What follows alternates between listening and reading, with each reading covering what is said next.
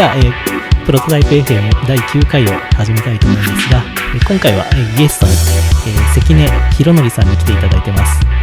こんばんは。よあ、こんばんは。どうぞよろしくお願いします。ろしくお願いします。えーっと、関根さんは、ちょっとまずじゃあ、自己紹介というか、簡単な感じで、はい、はい、わかりました。していただきたいんですけど、えーっと、えーっと、関根博則と申します。えーっと、現在はあの株式会社スクイーズっていうところで、えーっと、CTO をしています。で、今までは、えーっと、何個か、まあ、転職何回かしてるんですけど、えーっと、何個かのスタートアップと、まあ、直近だとベンチャー企業にいたっていう感じですね。で、山本さんとは昔、まあ、スタートアップで一緒に働いてたことがあります10ね年。前ぐらいですかね。そうですね、10 2006年から僕が、10あの、フィードパスっていう会社そうですね。なんで、で、今、ヤフーが買収した会社で、今はもう形としてはないんですけどね。そうですね。あれ、関根さんがフィードパスのだ会員番号というか、社員番号何番でしたっけ？僕、2番だと思う。早いですよね。僕多分6とかでしたよ。ああ、うん。関根さん入ったきっかけって何ですか？ちょうど、その頃って、多分 Web2.0 とか、あ、一緒ですよね、やっぱり。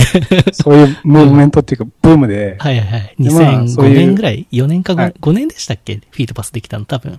そうですね、2005うんう年んで2006年ぐらいに入ったと思うんですけど、はいはいはい。そうですね、Web2.0 ブームっていうのがあって、はいはいで。まあその中でまあ、まあそこそこいい感じの企業だなと思って、僕はその時フィードパス選んだ理由は、あの Web2.0 ブックを読んだんですよね。あ、小川さんのですね、そう、小川さんと後藤さんが後、藤さん、はい。はい、一緒に書いてた本。で、あの当時やっぱりちょっとバズワード的に2.0っていうのが、Web2.0 っていうのがあって、そうですね。それをなんか日本でできる会社ってないのかって結構ね、探してえるえエンジニアはいたと思うんですけど、関根さんと僕はまさにそういうタイプで。うそうですね。ん。でもあの当時やっぱりその2.0感を歌ってた会社ってあんまり他になかったって感じですよね。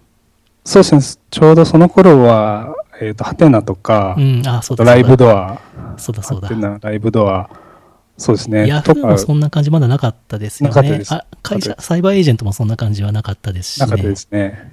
そう、うんハテナ、本当数社だったんですよね。そう、とんがってる感じだったのは数社で、うん。で、まあ、そ、その中でなんかやりたいなと思ってはいはいはい。入ったっていう感じですねそうだ。そうだ。うん。その時そうだ、僕はサイボーズも受けたんですよ。知ってます。で、落ちたんですよ。そう、知ってます。聞きましたね。そうだそうだ、サイボーズを落ちてからフィードパス行ったんだ。そうだそうだ。だから僕サイボーズに行ってる可能性もありましたけど。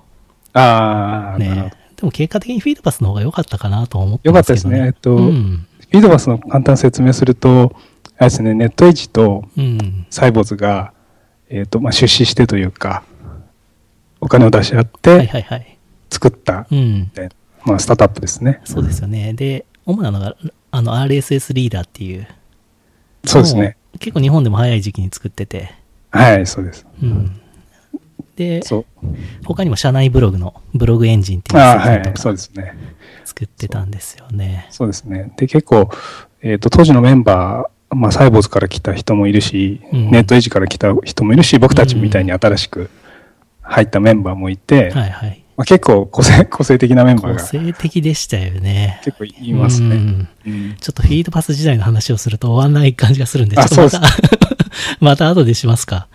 で、ちょっと今日はまあそんなフィードパス時代から、はい。えー交流というか付き合いのある関根さんなんですけど、でもその当時は僕は関根さんは Java エンジニアそうですねでした。よね、メインはね。はい。当時は Java がメインでやってましたね。フィードパス自体がそういう Java えでいろんな製品作るっていう会社だったので、で、僕も関根さんのイメージは、まあ、まあいろんな言語はね、やってたんですけど、でも今はメインはその Python をやってるんですよね。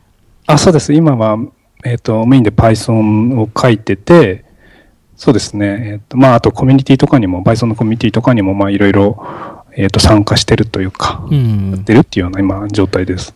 そうですよね。で、最近のこのエンジニアタイプの記事でも、はい。そのスクスクイーズに入った時の、はい。えースクイーズに Python コミュニティで活躍する関根博則氏がジョイン って書いて、そうですね。あるぐらい、やっぱり Python コミュニティで関根さんはかなり活躍されてるってことなんですけど、これはいつそうですねかあそうですねいつぐらいからなんですか？えっと、まあ、活躍というよりはいろいろ、まあ、あの、参加させていただいて、うん。まあ、なんか、やってるという感じなんですけど、大体、今から2年ぐらい前からですかね、本格的に、その Python とかに、まあ、コミュニティ活動し始めたっていうのは、はいはいはい。2年ぐらい前から始めてて、で、僕はどっちかというと、その、あの、Python コミュニティでソースコードをガチガチ書いて、うん。えーで、あの、貢献するっていうよりは、はいはいなんかコミュニティの運営をしたりとか、あと、そういう、なんかいろいろエンジニアが集まってワイワイできるような、えっと、場所を提供するみたいなうん、うんその、そういう感じで今は貢献をさせていただいてる。まあ、あの、活動してるっていう感じですね。うん。なるほどなるほど。うん。で、そのコミュニティが、このあパパイ、パイコン、はい。パイコンでいいんだよ。パイコン JP がコミュニティの名前ですか？えっと、PyConJP は、えっと、イイベントの名前ですか？そうです。あー PyConJP は、えっと、イベントの名前で、一応僕はそこの PyConJP のコミュニティにも参加してるっていうような状態です。で、これは、なるほど。はい。で、PyConJP のまず簡単な紹介をすると、うん。毎年1回ぐらいですね、えっはいと、PyConJP っていうのが日本で開かれて、うん大体、去年、今年だと600人ぐらい。が集まるっていうような今年は10月にやった今年はんですね。10月9日から、えー、94日間ですね。うんカマネス自体は2日間なんですけど、うんうんうんえっと、チュチュートリアルと最後のスプリントって言ってハッカソンみたいなはいはいはいもの全部イベント含めると4日間うん開催。うん600人が。600人以上だったと思うん。ですけど、はい。えー有料のイベントですね。有料。で、あ、そうかそうか。Python コミュニティって言っても、これがその、その一つなんですね。一つです。はい。うんそうですね。もともと5年、えっと、ちょっと何年前か、はっきりした、あの、ちょっと忘れてしまったんですけど、5年ぐらい前から、えっと、日本の有志の方が、うん PyConJP っていうのを始めて、で、今は社団法人化して、あ毎毎年一応開催してるっていうようなうん。形ですね。なるほど。うん。今までそういうイベントってなかったんですか ?Python のコミュニティイベントって。その5年前以前は。ちっちゃいのあったと思うんですけど、そのうん、大きいような、こういうふうに、お祭り的な、はいはい。えー大きいのは、あの、PyConJP 以前には、そそんな注目されるほど大きいのはなかったような感じですね。もともとアメリカで開かれてて、はいはい。で、それをまあ自由にどこでも勝手にやっていいよあっていうーなるほど、なるほど。感じで、で、そのアメリカとかヨーロッパに行った、あの、日本の Python エンジニアの方が日本でもやりたいなっていうので、ああ、なるほど、なるほど始めたっ。ていうのが、ええ、もともとの始まりみたいですね。で、関根さんの活動としては、その PyCon の、えー直近でその JP の後であるというと、この広島の PyCon ミニ広島っていう、11月に、今月ですか、はい。にあるイベントとか、あとは、その、黙々会っていう感じの、これは、まあ、プログラムを書くあ、そうですね。会が、は、はい。アライドアーキテクツでやったりとか、そうですね。あとは、他にもなんか、みんなの Python 勉強会とか、はい。いろいろ。これがもうそれぞれ別の、だから PyCon は PyCon であって、この黙々会は黙々会で、そうですね。勉強会は勉強会でみたいな、それぞれ別なんですよね。別なんですね。うん最近はなんか、その Python 自体が結構盛り上がってきてて、はいはいはい内でも。で、いろんなコミュニティとかイベントが開催されるようになってきてますう。んで、まあ、僕も、あの、機会があれば、あの、発表したりとか、はいはい。あとコミュニティのお手伝いしたりとか、えっ、と、そういうのをやらせていただいてるっていう感じですね。うん具体的になんか、コミュニティに入って、良かったこととか、なんか、楽しかったこととかってあるんですか？僕はこういうのに全く、これまで貢献してこなかった感じなので、エンジニアのコミュニティっていうのも非常に興味があるんですよね。はいはい。うん。そうですね。えっと、まあ、他のコミュニティも多分同じだと思うんですけど、えっと、Python コミュニティって僕が一番最初参加したのは Python ミニハッカソンって言って、ほうほうほえっと、今年の PyConJP の座長の方がもともと、座長と数人の方が。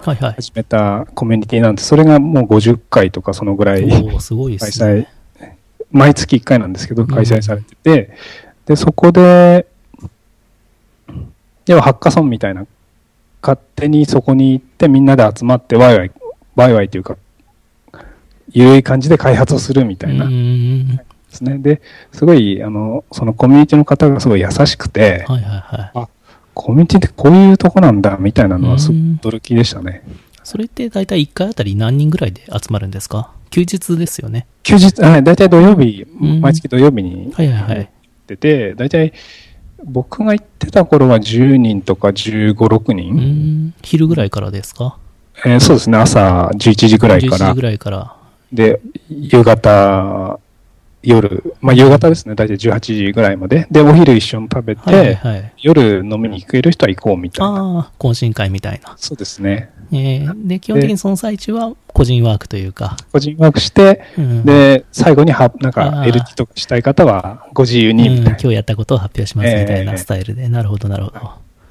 そう。で、基本的にその Python とか、まあ、が、まあ、興味あったり好きな人がうん。来るイベントなんで、まあ結構話しやすいですし、うん。まあ共通のなんか好きなものがあるっていうのはうん大きくて、うん。で、そこですごい、まあ親切で優しくて、それが結構僕的にはし結構カルチャーショックまでいかないですけど、はいはいはい。大きかですね。そうかそうか。よくある技術的な勉強会だと、本当に、まあいろんなバックグラウンドの人が集まって、そういう勉強会に参加しするっていうのもありますけど、こういうふうに休日に本当にそれが好きな人だけ集まって、黙々とやるっていうのはなかなか、まあ勉強会って感じじゃなくて何ですかね。ただ単に作業一緒にやろうみたいそう そうですね。なノリ。別にうん。一人でもやってもいいんですけど、うんまあ、一緒にやろうよみたいな。で、うんまあ、質問とかあったら聞けるし、みたいな。ちょっと緩い感じのうんノリですね。だから、その、同じ場所で同じ時間を長く過ごすっていう方が、うん。まあそれで、まあ自然と仲良くなりますよねっていうそうですね。感じかもしれないですね。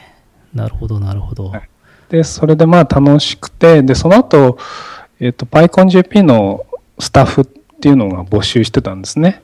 えーうんまあ、ま毎毎年募集してるんですけど、あ、PyConJP っていうのがあるんだ、こういうのスタッフとかやってみたいな、とはまあ、漠然と思ってたんですけど、はいはいで、去年ですね、PyCon APAC っていう、その PyCon って日本だけじゃなくて世界中でやってて、はいはい。それのアジア版みたいなのがあって、はいはいで台湾に去年行ったんですよ。はいはいはい。でそしたら今度、その Python とかが好きな世界中の人が集まってくるわけですよ。うん。日本だけじゃなくて、はいはいはい。何人ぐらいですか？方が、はい。?1000 人とかえっ、とね、PyCon APAC はそうですね、1000人ぐらいの規模になりそうですね。はい、1000人近い。いと思うんですけど、ちょっと忘れちゃったんですけど、うんかまあ大体ご500人以上で1000人、く1000人は行ってなかったような気がしたんですあ、けど、あのキャパ、あの会場のキャパの問題で、うん。うんうんで、で、今度そういういろんな国の人と喋ったりして、はいはいはいこれすごい面白いなと思っうん。て、おで、去年はそれでスタッフをやらす、あの、日本の PyCon の方のはいはいはいスタッフに、えー初めて参加して。っていう感じで。で、今年は2年、2回目だったんで、はいはいその、PyConJP の、あの、プログラム、要は企画ですね。はいはい。いろんな、あの、PyConJP っていろんな、まあ、例えば、キーノートとかうん、特性集とか、あと、チュートリアルって言って講義形式の、うんいろんな、まあ、いろんなイベントがあるんですけど、はいはいそういうのをイベント、まあ、考える、まあ、チームをやってましたね。うん。一応肩書きとしては副座長ってなってますけど。肩書きはそうなんですね。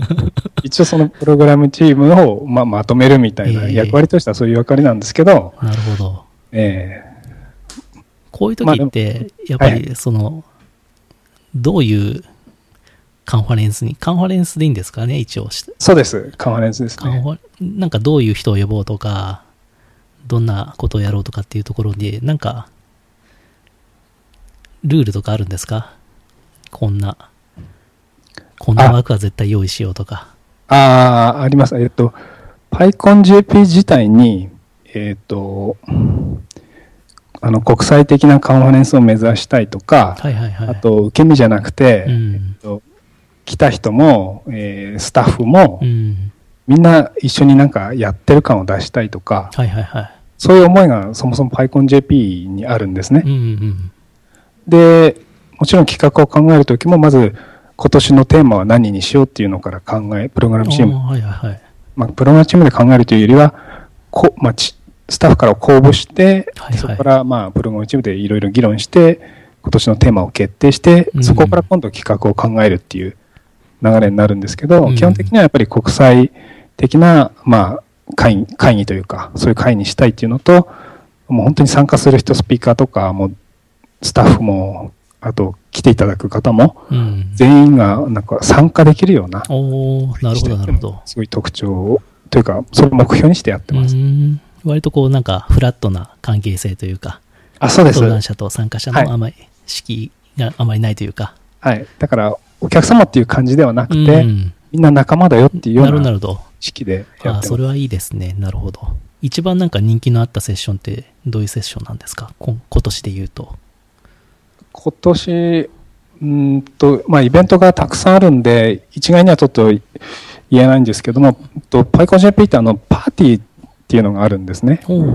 あの、要は、もうスタッフも、えー来て、来ていただいた方も、うんスピーカーもみんな混ざって、えっ、と、カンファレンス1日目の夜に、えっ、と、夕食を食べるんですね。はいはいはい。まあ立食形式で。うんそれはやっぱり、まあコミュニケーションが、いろんな国の人とコミュニケーションが取れて、はいはいはい。すごく盛り上がりますし、うん。あとトークに関してはもう結構最近は、あの、どのトークも結構人気があって、え大体、トークが30ぐらいの枠があるんですけど、ー、はい。えっ、と、それプロポーザルが大体100ぐらい来るんですよう。ん。3倍ぐらいのえ枠を、なんていうんですかね、えー突破しないといけなくて、ー、そうかそうか。じゃあ、登壇者になるのもなかなか難しいんですね。けど最スピーカ近ーになるのも。はすごいうん。難しい、まあ昔からだと思うんですけど、結構難しいです。えーそうなんですね。で、やっぱこれ聞いてる人とか、まあ僕もそうなんですけど、なかなかこういうコミュニティって参加するのに敷居があるなっていうふうには思うんですね。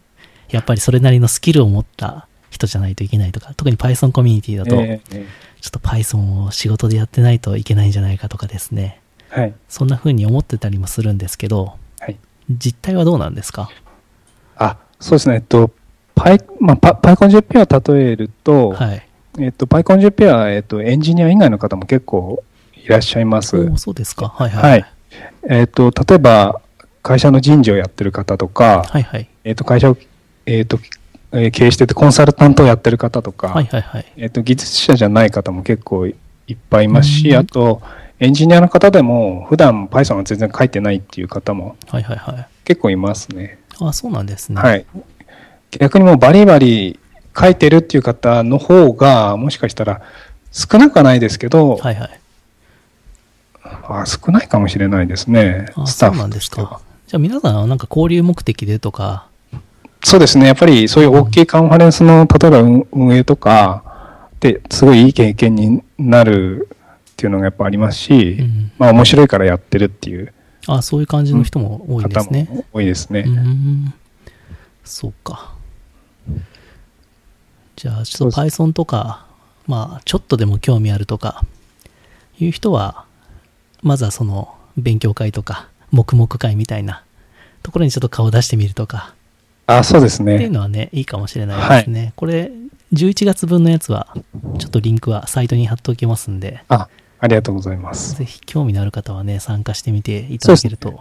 あの、黙々会とかも本当にすごい初心者の、プログラム自体の初心者の方もいらっしゃいますし、あと Python っていろいろ間口が広いんですね。はいはい。いろんな分野で使われてるんで、うん例えばウェブ系の人もいますし、はいはい。とデータ解析とか分析をやってる方もうん来ますし、えっと、画像処理をやってる方とか、はいはい。いろんなとこの分野の方が来るんで、うん。そういう意味でもすごい面白いですね。そうですね。まあ、Python って知らない人もちょっといるかもしれないんですけど、えーっと、ウェブ開発でも使えるし、何ですか？機械学習的なそうですね。もの？はい。ツールというんですか？なんか、それ系でも使えるというか、うんそういう言語ですよね。そうです。ねプログラムうん言語ですね。で、あの、スタックシェアっていうですね、サイトがあって、ちょっと今リンクを送りますね。はい。えーっと、これあの、スタート、まあ特にアメリカのスタートアップ多いんですけど、ここのサイトで、あの、まとめが載ってるんですね。その Python を使ってるスタートアップのまとめとか。ええ面白いですね。うん。で、この中で今、 StackShare で Python を登録されてる、その Stacks っていうところで、613の活用事例が載ってるんですけど、ああ。結構あるなと。で、有名どころだとインスタグラムとか、ああ、ドロップボックスとかバインとかはいネットフリックスとかピンタレストとか、ウーバーとか、 Spotify とか、うん結構なね、有名スタートアップで使われてて、そうですね。えっと、はい。Spotify の、はい。えっと、スト今年の keynote は本当は女性の、もともとは女性の方で、はいそのはい Spotify のメンバーの方だったんですけど、うんうんちょっと急遽、えっと、事情で、えっと、違う方に変わっちゃったんですけど、はいはい。そうですね、そういう、もともとは Spotify の方だったり、あと何年、うんあと、2013年の APAC ですかね。はいはい。 PyCon APAC の時はドロップボックスのああ、そうなんですね。方が、はい、えっ、と、 keynote で来ましたねう。ーん。で、同時にこのスタックシェアにこの、ジャンゴもフレームワークとして載ってて、ああ、はい。ジャンゴはですね、数で言うと、284登録されてるんですね。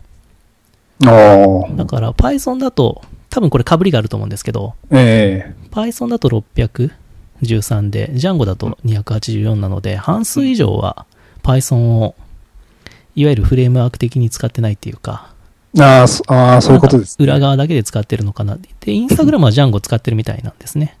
ああ、はいウェブ。版の方で使ってるんでしょうね。ピンタレストとか。うんう。ん。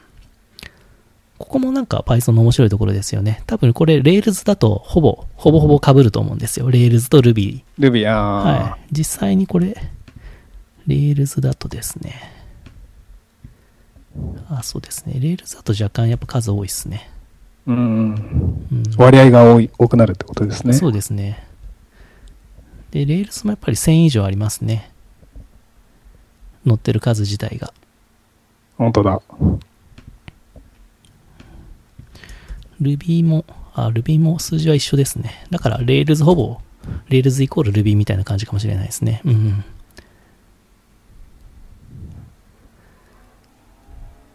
だから、う。んまあほとんどこれ US のスタートアップ中心に登録されてるんですけど、うんうん数で言うとやっぱ1000と、まあ、ジャンゴで言うと200うんうんうんうん。いくつなんで、まあそんな超メジャーなフレームワークじゃないんですけど、でも一定数使ってる、そうですね使われてるっていうぐらいのものなんですよね。で、関根さんも今のそのスクイーズではこのジャンゴを使ってるんですよね。ジャンゴ使ってますね。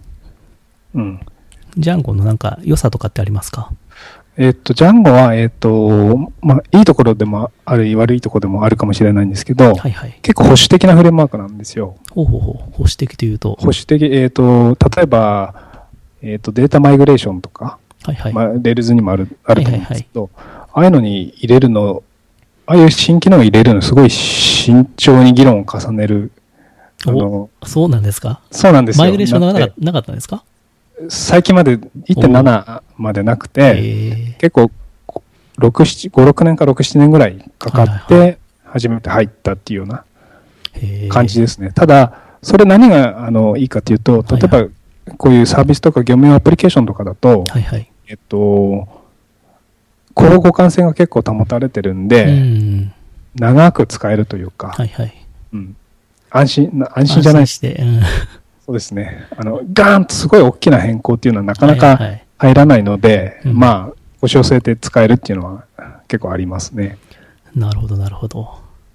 そうか。でも僕のイメージだと、Djangoとか好きな人って、どっちかっていうと早いもの好きで、あまりそこの安定性とかよりも、スピード感とか、なんていうんですか、その、えっ、と、 Rails重いからみたいな、人が使、ってるようなイメージもちょっとあるんですけど、そうですね。 Django、うん Djangoはなんで、結構そこが、なんですか、実践に強いって感じなんですかね。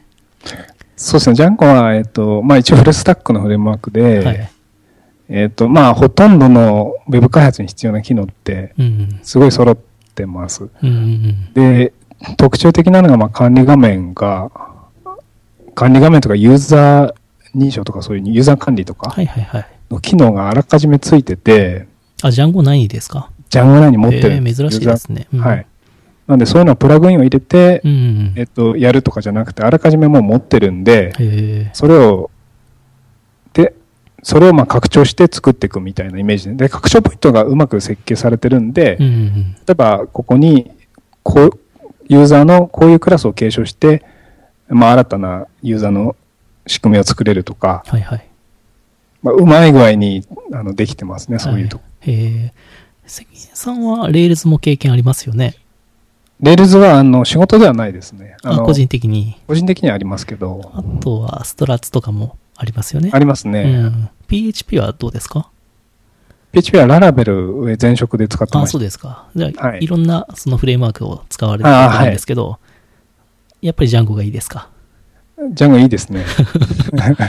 個人でも会社でも Django って感じですか？やるとしたら。やるとしたらじゃあ、あそうですね。ウェブを作るとしたら。うんはい Djangoえか、まあ、あと、本当に、プロトタイプみたいな感じだと、うんもうちょっと軽い、えっと Python のフフレームワークがあって、ーはいはい。えそういうのを使ったりしますけど、まあ、業務用というか、うんあのプロダクションに上げるようなサービスの場合は、まあ、ジャンゴをうん選びますね。まあ、理由としては、はいはい。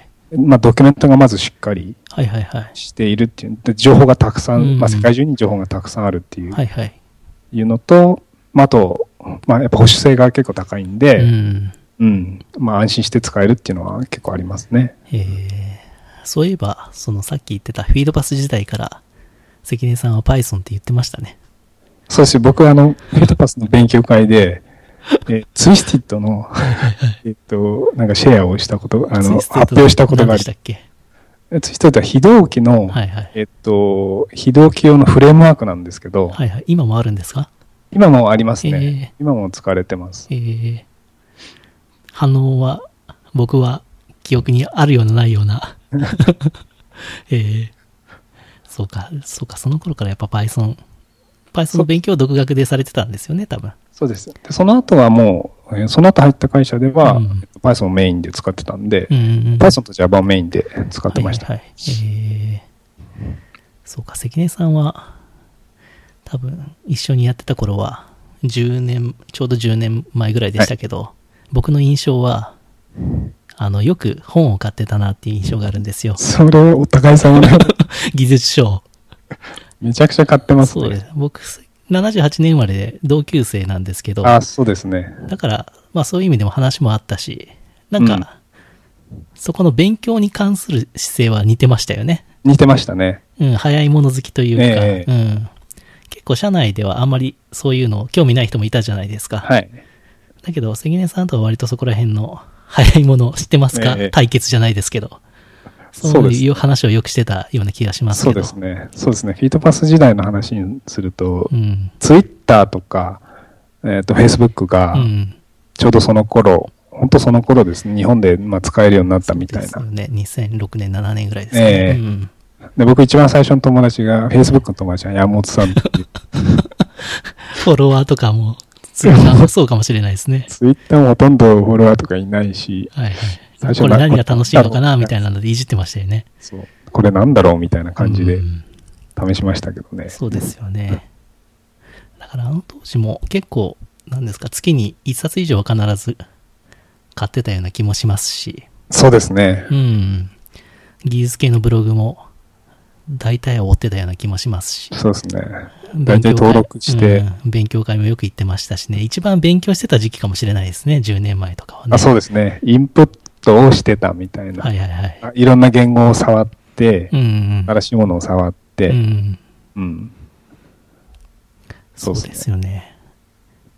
まあ、そういうふうに、関根さんみたいに一個を極めると、コミュニティでも副座長になるし、いやいや、CTO になるって感じですね。あの、全然極めていないんですけど、まあでも、それがなんか、習慣として、ずっとやってると当たり前になってきて、あ、そうですね。あはい、あの、かそれはありますね。うん。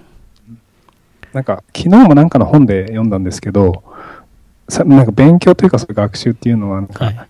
最初いろいろちょっとしんどかったりするんですけど、うん。それをずーっと続けてると、はいはい。なんかもうそれが当たり前になって、うん。逆になんかやってないと辛いみたいな、うん。例えば本読むとか、うん。みたいになるみたいな、はいはいはいそうなったら勝ちだみたいなことを言ってるのあがあって、あ。ああ、なるほど、と思って。えーそうですよね。特にこういうエンジニアリングの分野は、すぐトレンドが変わったりするし、そうですね。うん、作り方もどんどんトレンドが変わるから、それをなんかキャッチアップしていかないと、ちょっと使い物にならなくなるというか、そうですね。そういう分野だから、まあ、ね逆に言うと飽きないっていういいところはありますけどね、仕事に対しては。あはい。うん、そうですね。まあ面白いですよね、そこは。そうか。関根さんはなんで最初はエンジニアになろうとしたんですか？ああ僕もともと、うんえっ、と、あの、い家に昔、ちっちゃい頃ですね、小学生の頃家にパソコンがあって、はいはい。で、それでなんかぎ打ち込んでゲームをしてたんですよ。ああ、小学生とかですか？小学生の時に。はいはいはい。で、打ち込んでというか、フロッピーでなんかゲームがあって、で、それをなんか雑誌のやつを打つと、なんかゲームができるみたいな感じで、はいはいはいあ、面白いなーとは思ってたんですね。はいはいはいで、。もともと。で、それから、まあ、しばらく PC とかから離れてたんですけど、で、うんゲームはもともと、あの、プレイはそんなしないんですけど、はいはいゲームはすごい好きで、特にゲームハードが大好きなんですよ。うんゲームハードが。で、やっぱりそういうコンピューターとかゲームとかにやっぱ憧れっていうのがすごいあって、はいはい。で、まあ、で、学生の時にそういう、まあ、コンピューターとかあーを勉強したんで、まあ、そのまま、あと、エンジニアになったみたいな。うん感じですなるほど。でも今はゲームは作ってないんですね。ゲーム、あそ僕好きなのはゲームのソフトじゃなくて、ハードハード、の、見た目とか、なんで、えー集めるのが好きとか、集めるのが。プレイヤーとして好きなんですね。あそうですそうですコレクターですね。コレクターとして好きっていう。そうですか。あとやっぱ、フィードパス時代の話でちょっと戻っちゃうんですけど、はい関根さんはよく仕事中にクラシック聞いてましたよね。それはそうですね。今も変わってないですか？今、最近はクラシックじゃなくて、変わっちゃったんですか？あの、も、あなんていうんですか、自然の音っていうんですか？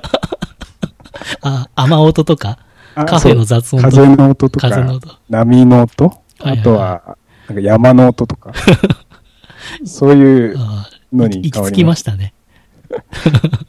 気がち、あの、僕音楽聴くと、はいはいはいそっち持ってかれちゃうんですよ。ああ、なるほど。気持ちが、うん気持ちっていうか、集中できなくなっちゃうんで、そうはいいうはいはい自然の音に行き着きました。えー最終的には。その気持ちが、なんかね、よくウェブサイトでもあるじゃないですか、そういう自然の音を出すようなサイトあとか。りますね。うん、あれも一回僕聞いたことあるんですけど、なんか、よくわかんないなっていう、乗らない感じ。乗らない感じでしたけどね。なんか、さん音楽聴きますよね。僕は基本なんか、ラジオか、ポッドキャストか、音楽かですかね。ポッドキャスト聞いて仕事できます？できますよ。すごい いや、き聞き流してるだけですよ。な。ああ、うんでも多分これも聞きながら仕事されてる方多いと思いますよ。あ、まあ、そうですね。僕の前の会社の後輩も、えっ、と、ポッドキャストを聞きながら、うん。いつも仕事をしてて、よくできるなと。はいはい。多分、あの、全部は聞いてないんですよ。はいはい。キーワード、キーワードだけ入ってきて、面白そうだったらちょっと集中するみたいな 感じですかね、僕の場合なは。るほど。うん。すごいな。まあでもいろんなタイプの、全くあの、聞かない人もいますからね。ああ、はい、そうですね。ああいう人が一番僕すごいと思うんですけどね。よく人の声とか、いろんな声が入ってくる中でできるなっていう。ああ、まあそうですね。僕もふ普段はほ聞かないんですけど、うんちょっと人の声が気になっちゃうときは、うんそういう自然の音に切り替えますね。はいはい。うん、でもあの、ずっとイヤホンとか、僕まあ今は一人なんですけど、ええそういう会社とか周りの目があるときって、まあ、特にこう、プログラム書く人とか、まあエンジニアの人って、まあヘッドホンしたりとかイヤホンして仕事してたりすると、何か話しかけにくいとかってね、思われるああ、そうですね。ケースは多々あると思うんですけど、はい。それにはどう対応されてますか？えーっと、ず僕はずっとつけてるわけじゃなくて、はいなんか集中ししなきゃいけないなとか、うん集中したいなっていう時に、えーっと、つけますね。今集中タイムだから、ちょっとああ、そういう、話しかけないでくださいみたいああ、な。そういうアピールでもあるんですね。ええはい。全然何もつけてない時もあります。だかはいら、はいはい。イヤホンだけしてるっていう時もありますけど。うんうん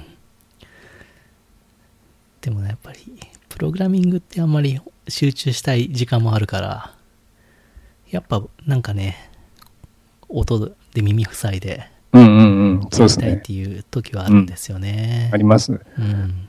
あとは、なんか一人になりたい時が結構あって、うんうんで今はあの幸いなんかそういうスペースがあるんで、まあ、一あいいですね人になってあのできる時があるんですけど、うんうん結構なんか人がいるだけで集中できないっていう時たまにあってう、ん。うんそういう時はまあ工夫してやるようにしてますね。あとはあれですよね。どこで食事をと取ろうとするかとか、うんうんう。うんん。キリのいいところでとか、そうですねい。つトイレに立つかとかですね。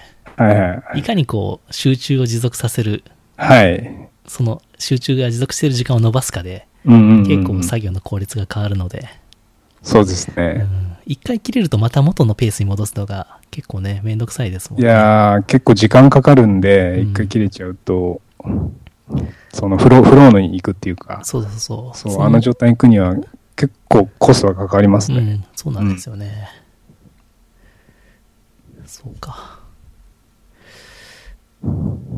まあ、その、まあ、Python にしても、まあ、Ruby にしても何でもいいんですけど、その、やっぱりこのコミュニティとかに入ると、まあ、そういう仲間ができるし、うん。まあ、お互いにこう、意識し合ってうん。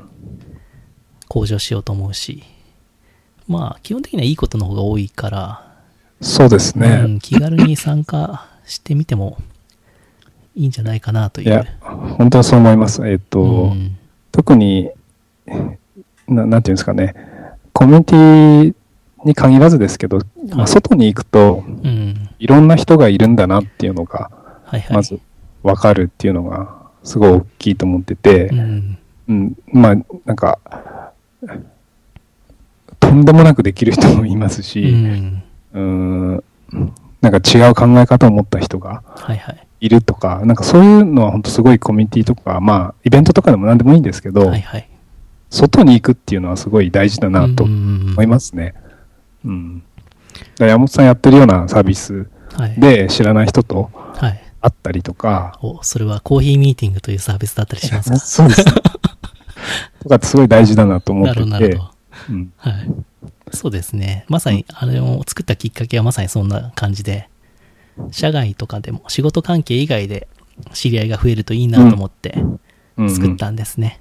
うん。結構発見、な自分にとっては全然思いもよらなかったような発見があったりとか、うん。あ、こういう考え方あるんだ、こういう人がいるんだっていう、まあそれだけでも結構大きいですし、うん。まあそこからまたなんかいろいろ広がっていったりするっていうことも結構あるんで、うん。本当に最初の、最初すごい勇気がいるんですね。いろんな、はい。外に出るっていうのって結構勇気がいるんで、本当最初、ちょっとだけ頑張って、えっ、と、外に出ると、結構いいいいことがうん。あるんじゃないかなとはうん。思いますね。ですし、関根さんはそんなに、すごく自分からアクティブに交流を求めるタイプでもないですもんね。もともと。そうですね。基本的にはそんなに、すごい喋る方でもない。そうですよね。でも、普通に、交流、コミュニケーションを取るのは、そういう場所だと楽しいし、そうですね。うん。そうそうそう。割割とエンジニア同士とかだと、さらになんか、そこの同志感はあるんで、うん話しやすいっていうのはありますよね。はい。あります。まあ、僕は、もともとそんなにエンジニアタイプじゃなかったから、割といろんなところにひょいひょい顔を出してたんですけど。そうですね。ん山本さん、なんかエンジニアっていうタイプではなかったですよね 申し訳ないですけどね。うん。だから、でもなんていうのちゃんとプロダクトはちゃんと作るから、だからそこが多分他のエンジニアの人とやっぱ違うなっていうのは思いますね。僕は思いましたね。うん。肩書きに困ってるんですよね。だから、そうだ。だから僕は最初、本当に一番最初に個人で開発したサービスも2007年だと思うんですけど、多分、 Feedpathってまあ仕事が終わった後とかで作ってうんましたよね。うん。それチューンジャックスですか？それ、それ、チューンチューンジャックスという音楽系の マッシュアップサービスがあったんですけど、ですよで、関根さん、あれは、ちょうどその Feedpath が入ってたオフィスの隣に Taggy っていう会社があって、はいはいはいはい。そこがあのマッシュアップコンテストっていうコンテストはい。やるってことで、関根さんと一緒にじゃあそれやりま、出ましょうよって言ったんですよね。そそうれで作ってうん出したのが初めての経験で、それを立ち上げをね、横でお互い見てたっていう。そうですね。しかもあれ、賞金ゲットしましたよね。そうです。グランプリ取りましたからね。そうそうそ30万もらいましたからね。結構大きいですね。そう。だけどよくよく調べると、あの、応募総数が7作品だったっていう、あ、そうなんです。そうそうあ、でもまあ、7分の1ですから。7分の1だったんですけど、あうんでもやっぱあの経験からが楽しくて今につながってるってあ。いううんのは、うんうんうん。すごくありますけどね。うん。だしやっぱ自分は自信持ってたのにあんまり反応良くないなとか、あまり使われないなとかですね。ああ、なるほど。そういうのは経験した面白さとして感じましたけどね。うん。ああ、確かに山本さん結構自分で作ったやつを、結構こう、自信持って、うん。あはい僕に結構、これどどうですか？みたいな。はいはい。結構山本さん話しかけてくるタイプの人でしたよね。そうかもしれない隣、。席隣だったんですけど。そうです、そうです。嫌がられてたかもしれないですね。嫌がってはいないですけどはいはい。そうですね。そうです、そうです。うんうんうんうん。そういうふうに、結構、今も重要視してますけど、うん。もう作る前というか、もう企画団体、段階とか、作ってる最中とかでも結構、その日会った人とかに、うん。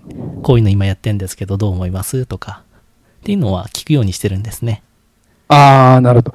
今日もあの、あの、ハテブで山本さんのはいはいはいスライド見ましたけど、そうですやっぱりつく、つく、うんそのプロダクトとかサービスを作ってる途中からもう見せちゃうって感じです。そうです、そうです。もうそのあ作る前からも、からかもあ、しれない。作る前から。企画段階から企画段階で、なんとなくのコンセプトを考えて、で、今度こういうのやろうとするんですよ。で、そういう相手の反応をちょっとずつ伺うんですね。ああ、でじゃあユーザーインタビューみたいな。そうですよ、インタビューです、インタビュー。ー。で、例えば、まあ、コーヒーミーティングとかの事例で言うと、なんか、最初はコーヒーとかっていう要素がなかったので、はい。何かこう、時間を、空き時間をオープンにして、うんうんなんか、その時間にたまたま会う人と気軽に会って話せるサービスなんですとかっていう、とかっていうことで説明すると、うん。はい。みんなピンとこないんですね。あで、なんかピンときてないなっていう反応が得られるんですよ。なるほど、なるほど。はい。だけど、途中から30分ぐらいこれお茶するサービスなんですよぐらい言うんですよ。うん。そうすると、んんああ、面白そうだねって反応に変わってくるんですね、徐々に。ああ、うんなるほど、なるほど。それでどんどんコンセプトが明確になっていくっていうか、はいはい、ああ、そうか。最初のアイディアの時点でもういろんな人に聞いてしまって、そうです、そうです。あ、で、どんどんはっきりさせていく。そうです、そうです。いかにもう一言で面白いと思わせるかっていうキーワードがいくつか。自分の中で、あ、これは確実に入れとかないとな、みたいなうんのが分かってくるって感じですかね。なるだからさいあの山本さんのサービスって結構そのコンセプトっていうかワードがガッとしっかりしてるじゃないですか。そうです。あれはもうひねり出したワードなんですね、実は。だからコーヒーミーティングとかも最初はオープンミーティングとかオープントーキングだったりしますし、タイムチケットも最初はタイムオークションとかあっていうネーあ、ミングで最初は作ってたりしたんですね。なるほど、なるほどうん。そうそう。だけどピンときてないなーで、どんどん書いてるんですよ。いや、いい名前になってますよね、本当に。徐々にですけどね。えそうです、そうです。それそれで今日ちょうど資料で失敗しにくいはい。サービスの作り方っていうのを出したところ、結構、ハテブでも皆さん登録していただいて、そうですね。うん、評判が良かったみたいなので、いや、あれはいいと思います。もしね、何かこれから、まあ、全然会社でも個人でもサービスを作ってみたいって人人がいたら、ちょっと見ていただければなと。ちょっとサイトにリンクは載せておきますので、はい。はい、見ていただければなと思いますね。そっか。だから関根さんは、本当にね、僕の第1作品から今までずっとね、見てくれていて、はい。結構レアだと思います。結構あの時代のね、山本さん知ってる人ってなかなかいないって結構、ないですからね。き起業をしてからの山本さんを知ってる人ははいはいはい。結構いっぱいいらっしゃると思うんですけど。うん、でも、多分本質的には変わってないですよね。変わってないですよね。この前は久しぶりに会いましたけど、あ変わってないなと。うん。うんそうなんですよ。人間そんなに変われないっていう。関根さんも変わってなかったですよ。変わってなかったです。うん。全く。はい。じゃあちょっと前半をこんな感じで。はい。はい。どうもありがとうございました。ありがとうございます。